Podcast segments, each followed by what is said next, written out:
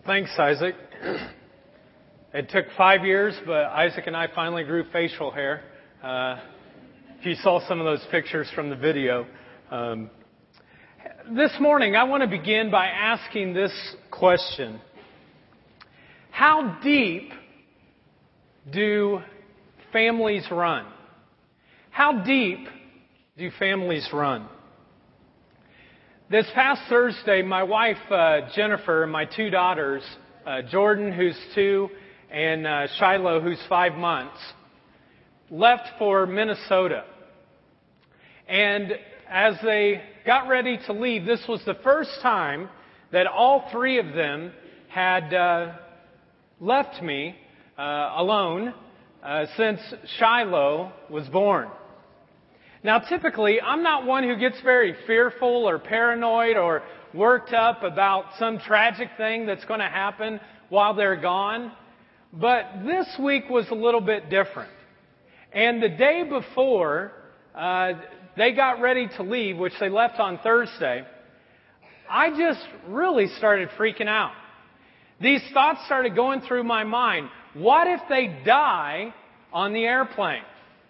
What if something like really, really bad happens to them and I'm left here all alone? And Thursday came and they got in the suburban and they're going out of the driveway and here I am, a 38 year old man. Thank God the neighbors weren't there. And I'm just bawling and crying hysterically like they're leaving me forever, you know? And I went back into the house and I just started praying, God, you've got to protect them. You've got to keep them safe. And I bet I prayed that a hundred times. I'm not lying over the last few days. Well, last night I went to the uh, airport to pick them up at 9:30, and they were there and safe, and um, I was just so thankful. And last night when we were driving back, I was just reflecting upon how deep do family feelings run? Some of you may know the story of Aron Ralston. Aron was mountain climbing one day all by himself when he got in the middle of a crevice on the mountainside and he got stuck. And for six days, he was stuck in this crevice, and his arm was stuck so much that he couldn't pull it out. His arm was pinned against this rock, and he couldn't free himself. And some of you might know that story. Do you remember what he did? He took out his pocket knife and he cut off his arm. Then he walked several miles to safety. Now, the reason I'm telling you that is that for six days, he was in excruciating pain. Trapped. No food, no water. The driving force that kept him alive was the fact that he wanted to see his family again. And in his book called Between a Rock and a Hard Place, he writes about this. He says, every time that he was tempted again and again just to give up and to die and to just let it alone, he kept thinking about his mom and his dad and his sister, and he thought to himself, I just couldn't do that to them. And he thought about how much he would miss doing life with them. And it was for the love of his family that he was motivated enough to finally take that huge step of cutting off his own arm as a last attempt to try to live. And I just wonder this morning, how deep do family feelings run. The Bible tells us that Jesus, when he was hanging on the cross, suspended between heaven and earth,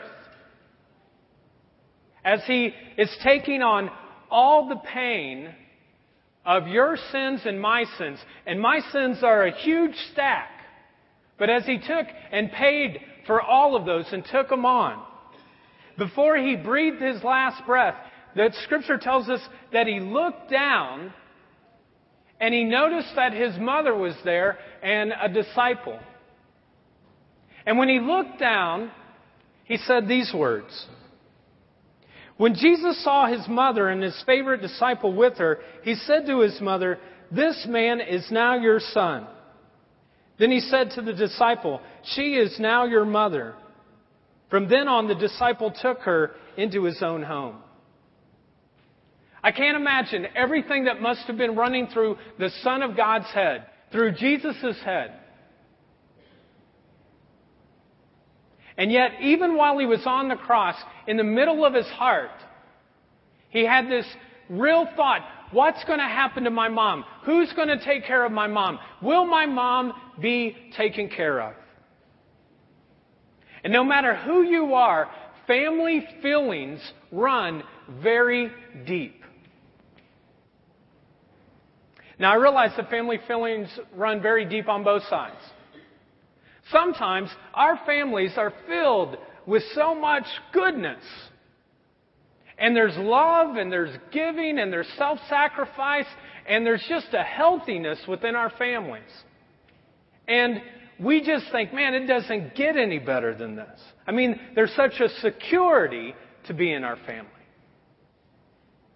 But other times, our family kind of malfunctions. And it seems like anger and hostility and rejection are the only thing that hits our family, and we feel so insecure. And family feelings kind of run in both of those directions. And throughout this series, what we're going to be talking about is the elephants in the room.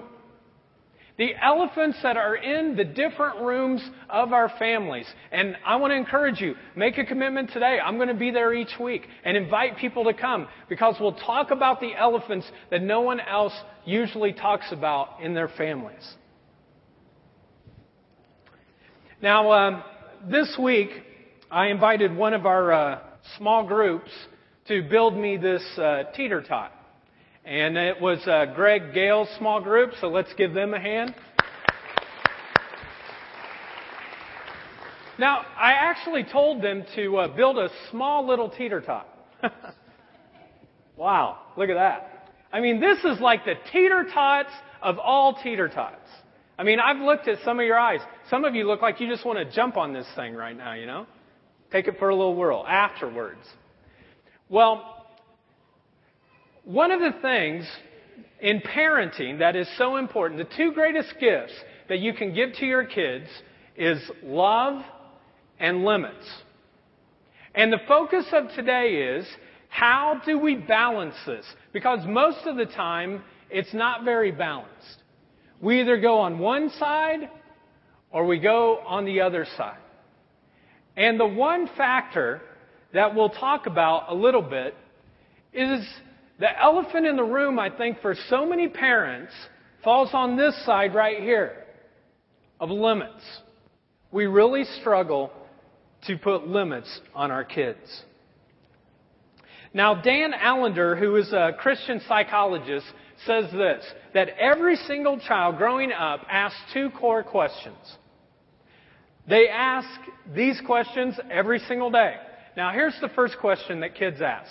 The first question is Am I loved? Am I loved? Am I loved? And the second question is this Can I do anything I want? Can I do anything that I want? Now, the first question is about how valuable am I? Am I valuable to my parents? Am I loved by them? And the second question is, can I get away with highway robbery? You know? Can I get away with anything I want to do? Now, Dr. Allender says this Parents must remove any doubt that lingers in their child's mind about these two core questions. Are you loved? Yes, massively. Can I get away with anything that I want to? No, absolutely not. Don't even think about it. Because when you do, you might just wreck your life and it will create havoc for the rest of your life. So with these questions, it kind of leads us to our main focus today as we talk about this is what do kids need? Well, first of all, what kids need is they need love. They need high doses of love in their life. And they need that a lot. They need to feel kind of this overwhelming love that is lavished upon them. Now, deep down, all of us know, and isn't that cool how that just worked perfectly right there? Deep down, all of us know that the greatest need that kids have in their life is love. Irrational amounts of love. A kid doesn't need to be warmly appreciated or just tolerated. Ugh. All right. But they need to be treasured. They need to be cherished. They need to have irrational amounts of love. Before my wife, uh, Jennifer, and I had children, which it took us 13 years, before we did that, we had sat down and we decided that our kids were going to have irrational amounts of love. Jennifer was raised in a family system in which uh, her parents did not express love very much uh, to her. And she said, My kids aren't going to be treated that way. And so uh, we decided that we were going to give irrational amounts of love. And typically, this is what a night looks like in the Bunch household. From 7 o'clock to 9 o'clock, we play games, we play with the kids, and uh, we hang out together as a family. And after that comes, about 9 o'clock, I get Jordan, our oldest, that's a two year old, and I take her up to get ready for a bath, and Jordan feeds Shiloh, and then after Jordan's bath, Shiloh gets her bath. And when I get Jordan into the bath, she splashes water, and we have fun together like a dad and daughter do. And I take her into her room and get her all dressed and ready to go. We put on her Mickey diapers. You put those on because if you use Elmo, she pees through the bed. And she'll let you know that we have to put on Mickey, and we put Mickey on, and we go uh, and we turn on the Snoopy night light because that's the only thing she can have on. And then she gets a flashlight out, and we open up her little children's Bible, the B Bible, and she turns on the flashlight, and I read the story. Every night. And we get done with that, and uh, she turns off the flashlight. Sometimes she plays big and small against the wall, you know, where the light gets real big. And then she just waits for me to say, Dad, big, big. And then she gets real close to the wall. Dad, small. You know, and you play that back and forth. And finally, we pray. And we pray for uh, family, friends, anything she wants to pray for. And she often prays for some of you. And uh, at the end of that, just before I get ready to lay her down, I look at her in the face and I go, Jordan, if I had to line up all the little girls in the world, I would choose you to be my daughter. I'd choose you to be number one. And she looks at me and then she says, No, I'm two. I love you, Daddy, and that's it. Every night. And then I go to our youngest daughter. I do the exact same thing, and she just slobbers profusely all over everywhere. So you'll have to figure it out. But almost every night we do that because we want our kids to have irrational amounts of love in their life. And I think it's so important, especially if you have girls, that as a dad, you do the best that you can to show this impressive amount of love in their life. A few weeks ago, I got this point across. I knew that Jordan was getting it when uh, all of a sudden we're wrestling around together and she bites me on the shoulder. Now, as far as I know, she hasn't bitten her mom or the babysitter or her sister or anyone in the church. She just bit me. Lucky me. And I grabbed her immediately and I went and I put her in timeout in uh, our kitchen. And she started crying, crying, Daddy, Daddy, remember, I'm number one. and I'm thinking right then, you know, like this kid is getting this irrational love stuff. And folks, it's a generally held belief that when we give our kids irrational amounts of love, that later on in life they have very few psychological disorders in their life because they feel loved, they feel secure. The power of love is just so strong. And it's your God given duty to give irrational amounts of love to your kids every single day. Now, the second thing that kids really need is limits. And this is where we're going to spend a lot of our time because I think it's where many of us struggle is with this whole issue of limits. Parents, God has called you to place boundaries around your kids, to provide limits, to provide guardrails for your family. The Bible tells us that when this little bundle of joy is brought home from the hospital, two things are going to happen fairly quickly. One, they're going to be rebellious, and two, they're going to become self centered. And the Bible tells us that it's going to have to take you to have some real consistency in your life and to be straightforward in talking to them if you're going to be able to get that out of their system. Otherwise, you're going to be in for a boatload of trouble. The Bible says this Foolishness is bound up in the heart of a child, and discipline is necessary to drive it out. Folks, providing limits for your kids is much more difficult than most of us typically think. I mean, it, it's hard to get this limit side kind of balance. I mean, it's very difficult to get this whole thing balanced again because we typically want to fall on this side of love.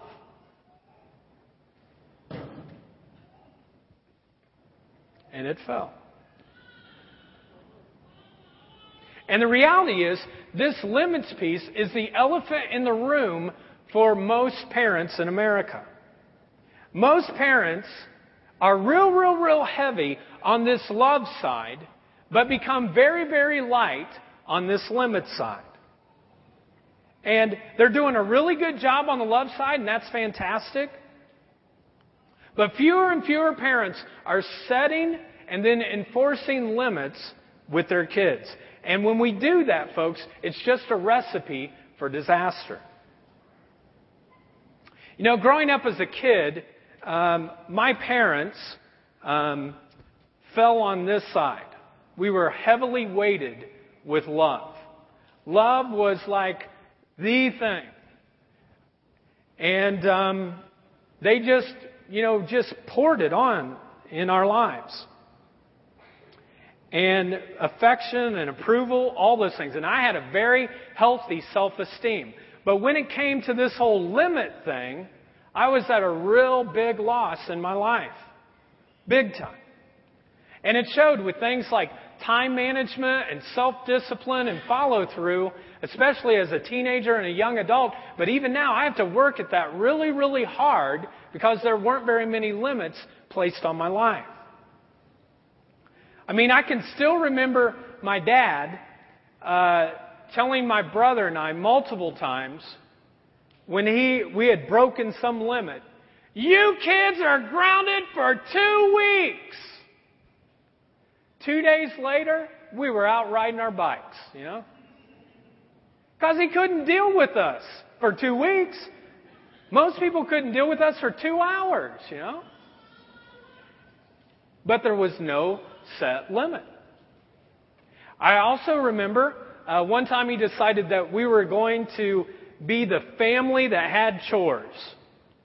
And he developed this little chart for chores, and you had a little place where you'd check off each time you did your chore. Now, this was before Xerox machines, so he actually put it on a mimeograph, and he, like, ran it for a hundred sheets and it's all messy and blurry, but you know, you were responsible for it. And he posted them in each of our rooms. And he said, at the end of the week, I'm going to go around and I'm going to make sure that you've checked them off. He never went around to us. You know what we did with those sheets? We made airplanes and threw them off the top of the uh, building of uh, the church where he pastored. People came one Sunday and they were all underneath, right there. We had thrown them all down. Now, I'm just using this as an example of saying, to give my parents credit, they really understood the importance of love. And I think there was a hope that if they just loved us enough, that that would keep from the failure of setting some limits and enforcing them. But unfortunately, it didn't work. Folks, the Bible teaches that no matter how much you love a child, he or she still needs boundaries and discipline and limits. Remember the verse in Proverbs? Foolishness is bound up in the heart of a child, and discipline is necessary to drive it out. It's discipline, setting and enforcing limits that drives out foolishness, not just pouring out more and more love. And yet I realize, folks, how difficult it is in life, and especially as parents, to try and get this thing balanced. It's so difficult to do.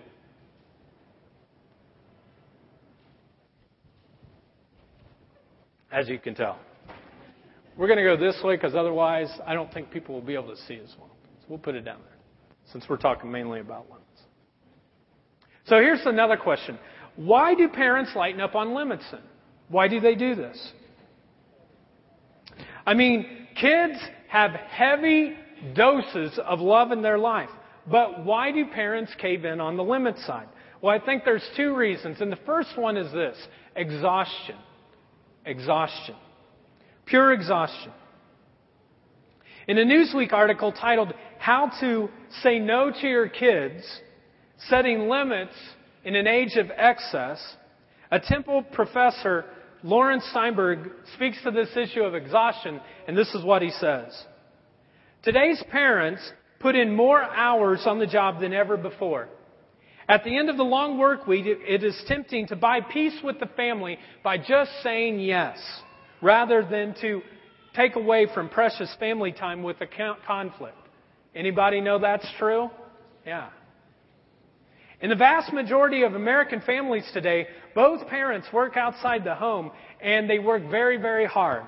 And after a 10 hour workday and a nerve jangling commute at the end of the day, what parent can summon enough energy to make sure that Jack and Jill are toeing the line and doing their chores and finishing their homework?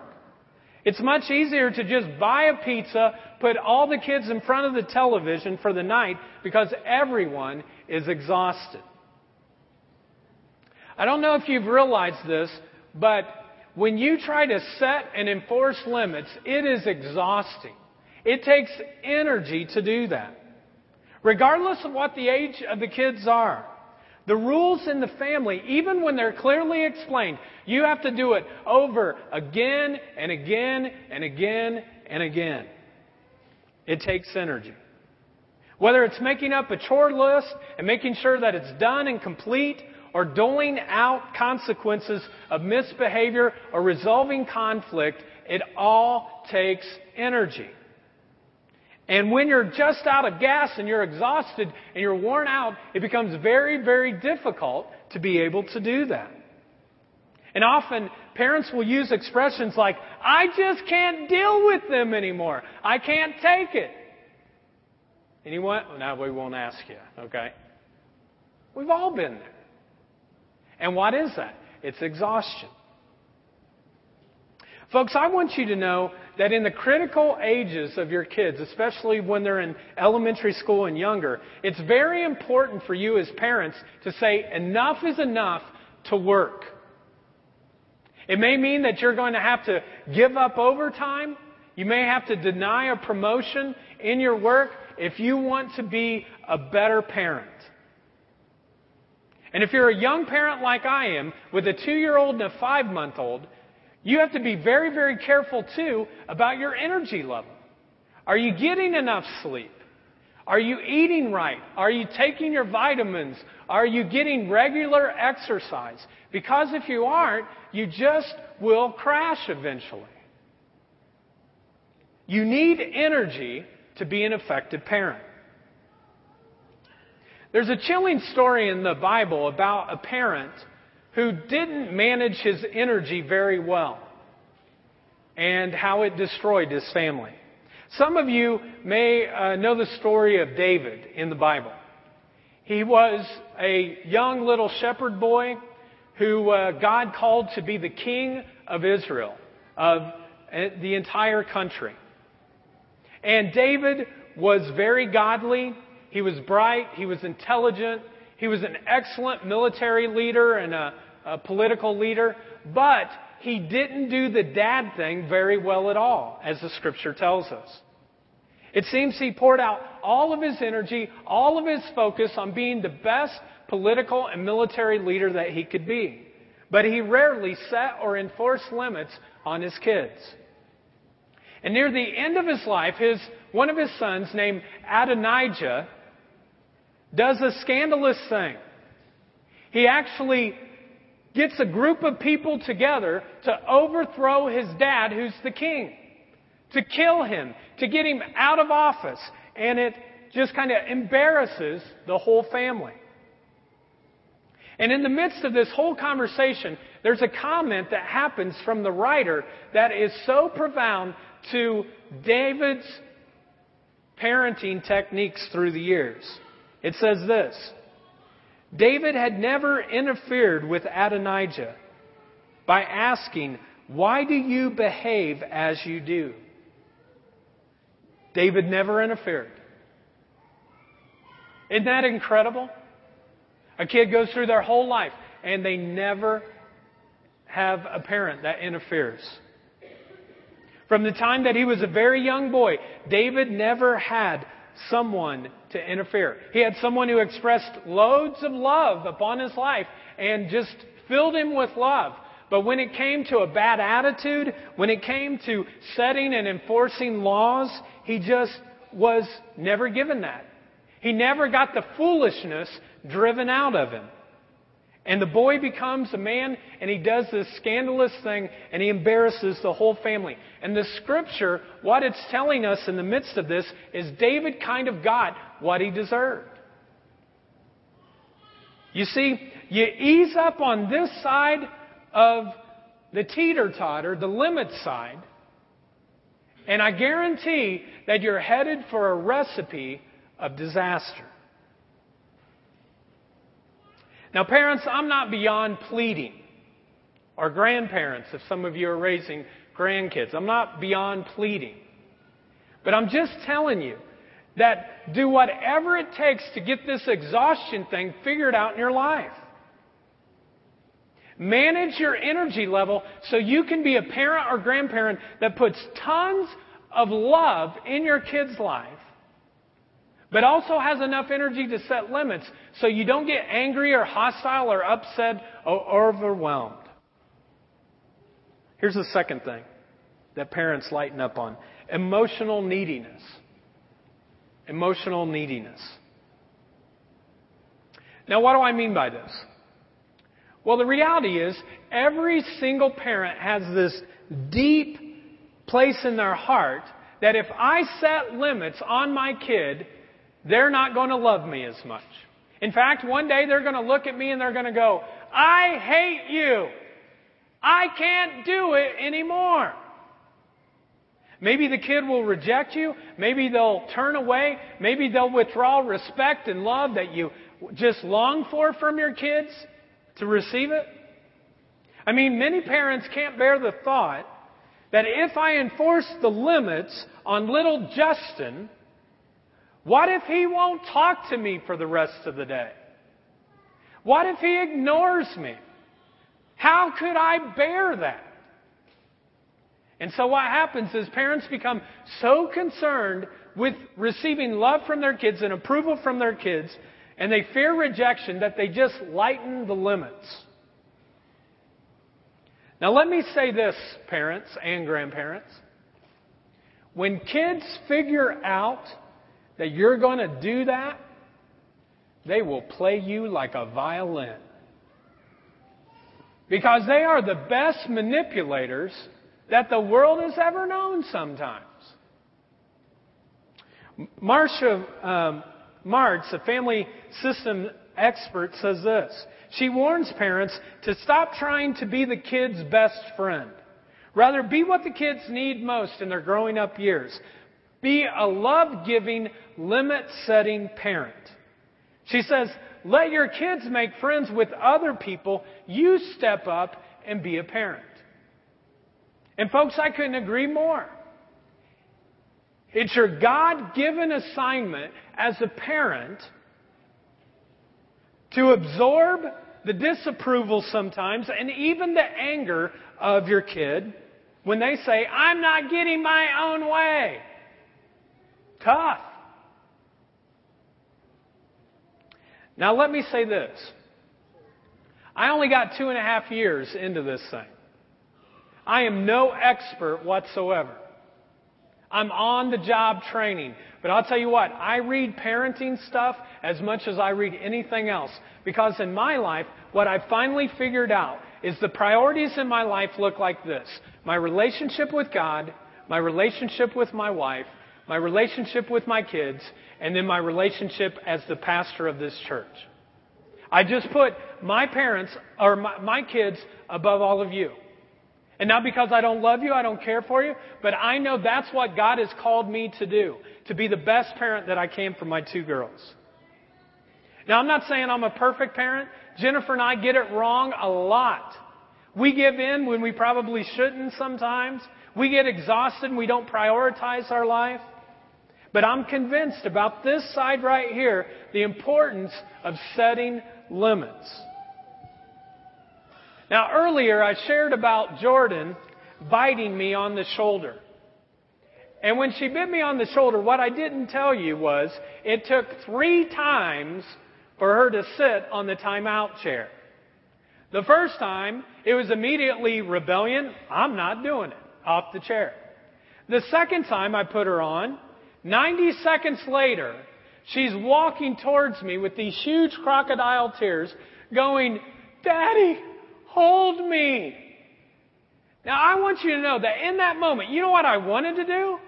Pick her up and go, Oh, I'm so sorry. This is horrible. I'm a bad dad. I love you. But the rule in our house is that when you rebel at her age, you sit on the timeout chair for two minutes. And she did 90 seconds. And I picked her up and I put her back down again. And that's when she cried out, Daddy, I'm your number one, you know? And all I'm saying is, I respect so much the importance of limits because I want Jordan to have character in her life. I want her to have things that produce things that are character driven. Now, I also realize that it's easier to parent a two year old than it is one in probably elementary or middle school or, God forbid, high school. I've never prayed for Jesus to return so much as once I had two girls, you know. Just before she's 12. You can come before that, you know.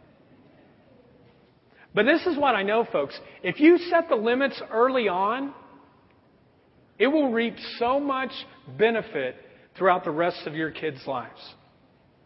And one day they'll stand up and they'll look at you and they'll go, My mom and dad, I call them blessed because they set limits. The Bible puts it this way No discipline seems pleasant at the time, but painful. Later on, however, it produces a harvest of righteousness and peace for those who have been trained by it. Now, the reality is, none of us like to do the limit side of things. It's much easier just to put lavishing amounts of love on our kids. But when we set limits, we produce things like character and endurance and patience and peace within them. Now, let me just say one more thing before uh, we kind of are given a couple homework assignments for the week. I realize that some of you were probably raised in families in which this limit side was the only thing you ever saw. Those of you who were raised in a generation, if you're in your 50s, maybe your 60s, that's all you ever saw. You never heard your parents say, I love you. You never got expressions of love. You never got a hug or someone to tell you you did a great job. And I just want to say that if that happened to you, I'm sorry. I mean, I really am. But I also want to say this that you don't have to pass that baton on to your kids or your grandkids. You can work hard and try to get this thing balanced between you and your family. It doesn't have to be just one thing or another. It can truly be balanced. Now, let me say this about expressions of love. If you haven't told your kid in the last three days, if you haven't picked them up and held them and loved them in the last three days, or if you haven't called them, or you haven't written a note, or you haven't done something to your kids, regardless of how old they are, you're three days too late.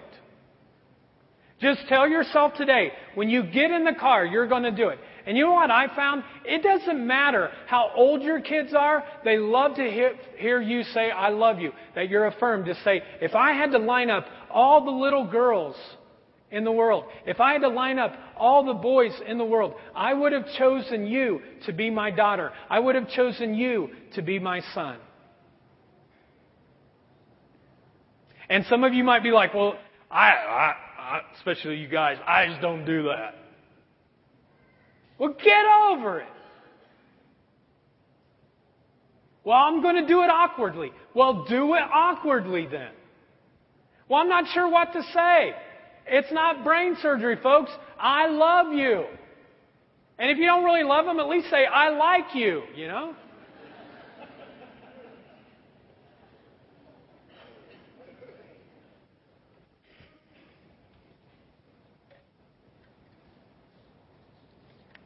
And for others of you, I realize you, you might be parents here like, man, that limit side, that's the thing. I've become so lenient and it's just out of control. Start it today. It's not going to be easier. It will never get easier anytime in the future. So start it today. They might disapprove of it, may, they may not like it, but remember, you're trying to raise an adult. You're not trying to raise a three year old. You want a healthy, functioning adult. That's what's going to be on the legacy of your life. Now, here's your homework.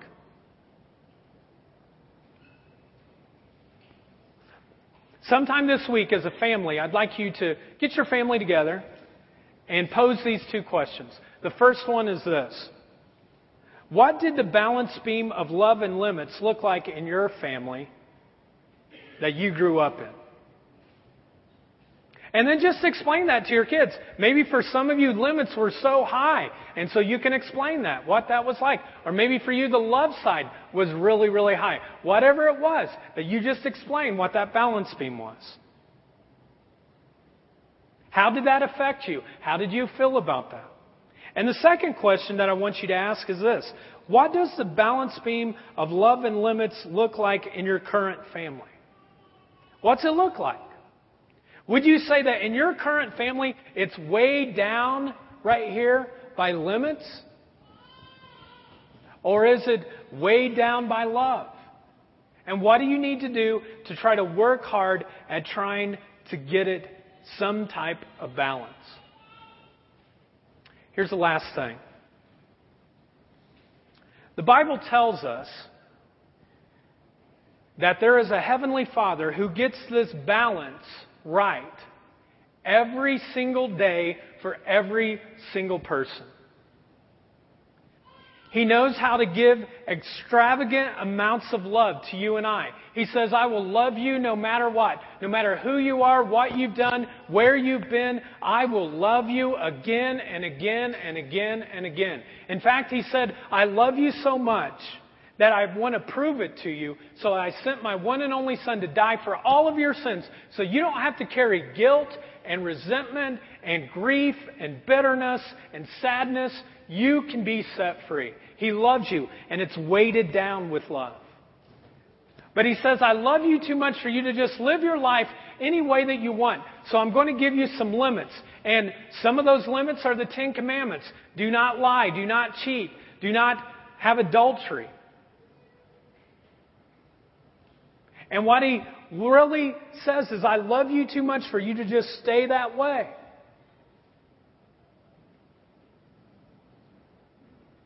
And God, through His power, is just trying to say, I'm trying to make a balance of love and limits for you. Because I love you. I'm head over heels in love with you. But I love you too much to just live life your own way. And when we live like that, when we live a balanced life, folks, it's the greatest life, and you become the greatest parents because you have an abundant life that is given to you. Let's stand for closing prayer.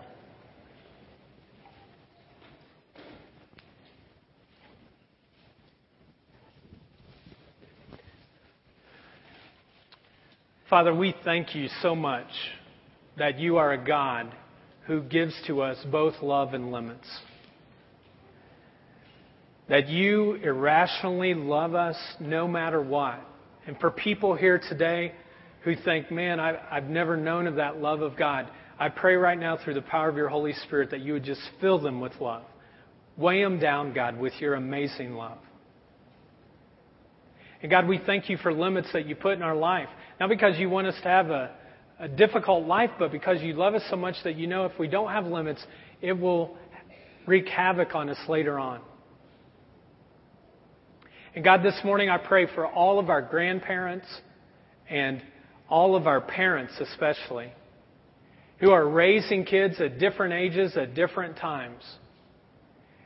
And the difficulty of balancing love and limits is hard. But God, we know that the elephant in the room of not setting limits just never works. So this week, God, would you help us to sit around as families and to understand this? Maybe draw it on a piece of paper to help our parents and help our kids know exactly what kind of balance we're looking for. For we pray this in Jesus' name. Amen. Have a great week. Know you're loved in this place. See you next Sunday.